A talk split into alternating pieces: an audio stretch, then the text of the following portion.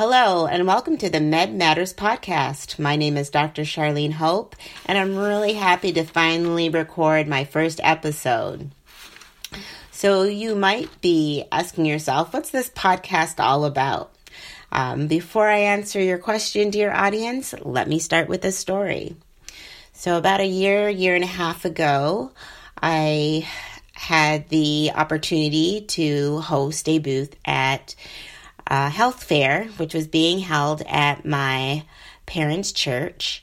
I really do enjoy giving back to the community and answering questions, showing patients how to dispose of their medications safely, just all the great things that patients love getting from pharmacists in terms of advice. Um, that particular morning, um, after having breakfast with my mom, sister, nephew, and my dad, um, three of us uh, decided to head off to church so we could take in masses and then head off to the health fair right afterward. And my dad decided to hang back, hang back, and join us later on that morning. Um, as the fair was making its way on and pe- people were coming by the booth. I had, saw my dad kind of coming through the doors and making his way around the booths. And uh, as the morning wore on and we um, started wrapping up and cleaning up at the end of the health fair, um, I checked in with my dad to see how he enjoyed the fair and all the booths he went to. And he was just really concerned uh, because he had gotten his blood glucose checked.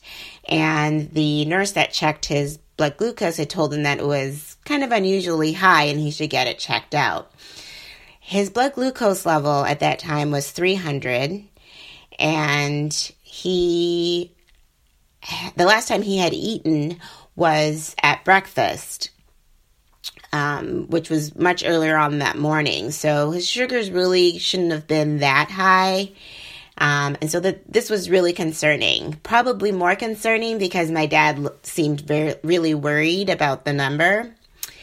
And you know, right away I kind of kicked into gear and decided that I would head off to the Walgreens to get a A1C blood glucose um, meter.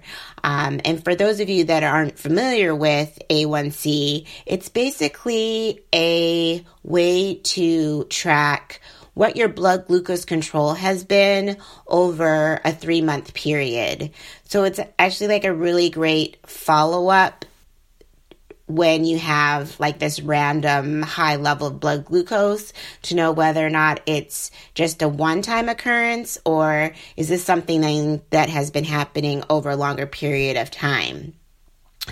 So I got home, um, checked my dad's A1C, and it was 11%. And again, 11% is really high. Most um, pay- people, um, their A1C usually is somewhere between six, 5 to 6%. And so my dad's was almost double that. So that's really concerning. Um, and depending on the physician that you might go to, some may start patients on insulin right away. You'll start on um, diabetes medication, oral medications right away. And so, after talking to my dad and getting some more information, I found out that he, in fact, had been started on some diabetes medications and had taken it probably for a month or so. Said that he started feeling better, didn't really feel like he needed to take take the medication anymore, and stopped taking it. So that was definitely a big surprise for me to know that my dad had stopped taking his uh, diabetes medication. So, you know, I quickly, you know, sat down and really educated my dad about what all the numbers meant, uh, about how the medication was working for him, and what could have happened. And really thank God that he did get his glucose check that day um, of what would have happened if he had um, continued to have his blood sugars running at such a high level.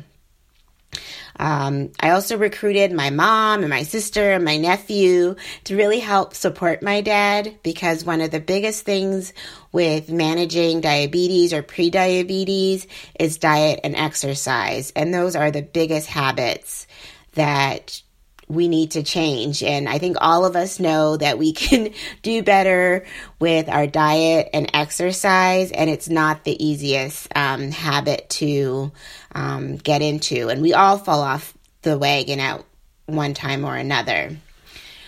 So we got my dad on a diet. Um, he started that week, joined the gym, and started going three days a week, which really was going to be a challenge for my dad. He um, commuted about an hour, hour and a half um, from work every night to and from work. Um, so you can imagine after a really long day at work, having to hit the gym after that, um, that was a really big commitment on his part. But, you know, I'm really happy to announce that um, three months later, um, after he had got back on his medications, got his diet in check, um, and his exercise regimen, um, his A1C uh, dropped back down to 6%. And so, again, right back to normal. Um, but it really was a whole concerted effort at really ensuring my dad understood again how the medications monitoring how all of those things connected for him to reach his goal. And you know whenever i have instances like this in my family whether it's my immediate family or extended family i always think of how grateful um, we are to have healthcare professionals in our family. And I immediately think about what other families do when their loved one is encountering um, a health scare or, you know, sort of the same thing. You go to a screening at a health fair and the number doesn't go off. You know, who jumps in and helps that family um, provide that advice and guidance and help to set up a plan? And so I really am really creating this platform, creating this pl- this podcast to help patients and families who don't have a healthcare professional in their family that can help to advocate for them. I truly believe that knowledge is powerful medicine, that the more you know about your health, the medications that you're taking, how to manage them, what is going to help, what is going to harm, the better your life is going to meet to be. And that's exactly why I really I chose the name Bon Vivant, which is French for good living. Because all of us deserve to have a good life. And many times when we get a diagnosis and we're started on medications, it can really put a damper on how we feel about ourselves and our health. And might prevent people from truly living a good life because they've got this. Uh, they've got to remember to take their medications. They got to go to the pharmacy and wait in line and get checkups and all of that. Um, but really having the right information and using it the right way, you can have a great life. Um, I also think it's really important that when you are equipped with great knowledge, you can not only advocate for yourself, but you can advocate for your family members, whether it's in the doctor's office, at the pharmacy, in the hospitals. It is so important to ask questions. And no one should feel ashamed or um, afraid of asking their healthcare professional questions um, over and over again. Write down notes, check, double check. Um, there's so many errors that happen in healthcare today that really could have been prevented if the right questions were asked and people felt empowered to ask those questions. So it's really important, especially in today's healthcare um, era where patients are truly becoming consumers of healthcare, that you exercise your power to choose the best course of action for your health. And that's really why I, again, I'm here today. Uh, a little bit more about me. Uh, you know, I've mentioned that as a healthcare professional and I was helping at the health fair. Um, but really, first and foremost, I'm a daughter, a sister, an aunt to my 10 year old nephew, Harrison. I'm a newlywed now over a little over a year and a half now. And 25 years ago, I made the decision to pursue my Doctor of Pharmacy degree. And it is the absolute best decision I have ever made. I count myself as lucky to have pursued a profession that I love dearly. Um, my love manifested itself in a year of postgraduate residency training. I went on to do board certification in pharmacotherapy management. Um, I got a master's degree in healthcare quality and patient safety, add on another couple certifications on top of that.